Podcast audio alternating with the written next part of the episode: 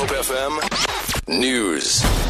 Good afternoon. Oscar Pistorius' application to contest the state's appeal of his culpable homicide conviction has been struck off the court roll. Judge Thokozile Masipa dismissed the application, saying she could not review her initial decision. The athlete's attorney had brought the application, saying they wanted an opportunity to argue that the state's appeal is arguing facts rather than principles of law. Pistorius was convicted of culpable homicide and received a five-year sentence after shooting his girlfriend two years ago. Noma Bolani reports. Judge Thokozile Masipa says she agrees with the state's argument that Barry Roux cannot argue against her findings. She added that Pistorius' defense had a chance to argue against the application for leave to appeal in December when the state brought it to the courts. Masipa says in her view her court was not the correct platform to hear this matter, but Barry Roux may still make the application but to another court. Meanwhile, the NPA has welcomed Masipa's decision to strike the matter off the roll.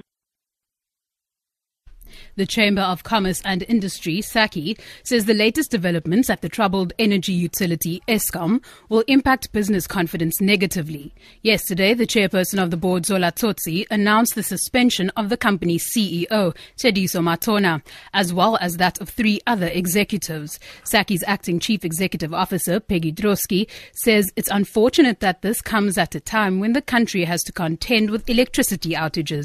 The consumers are already very concerned about the blackouts that are taking place and these outages.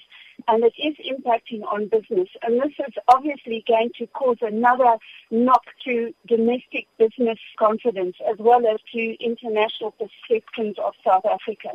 But I think we need to bear in mind that some of the issues that have been mentioned is that it is an investigation into some of the activities that have taken place which might have caused the delays at Kusile and Medupi.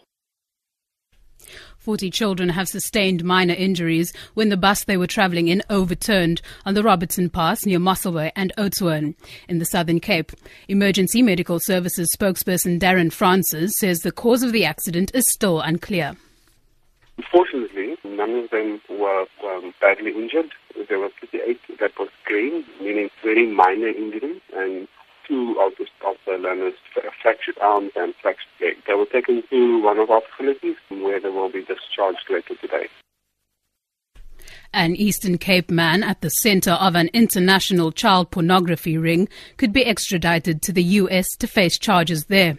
The 53 year old Grahamstown man was arrested at his home on Wednesday for allegedly manufacturing and possessing child pornography. A raid at his home netted 16 hard drives, a laptop, and a and camera equipment. Police spokesperson Solomon Makgale says the arrest follows a joint operation involving the South African police and the FBI.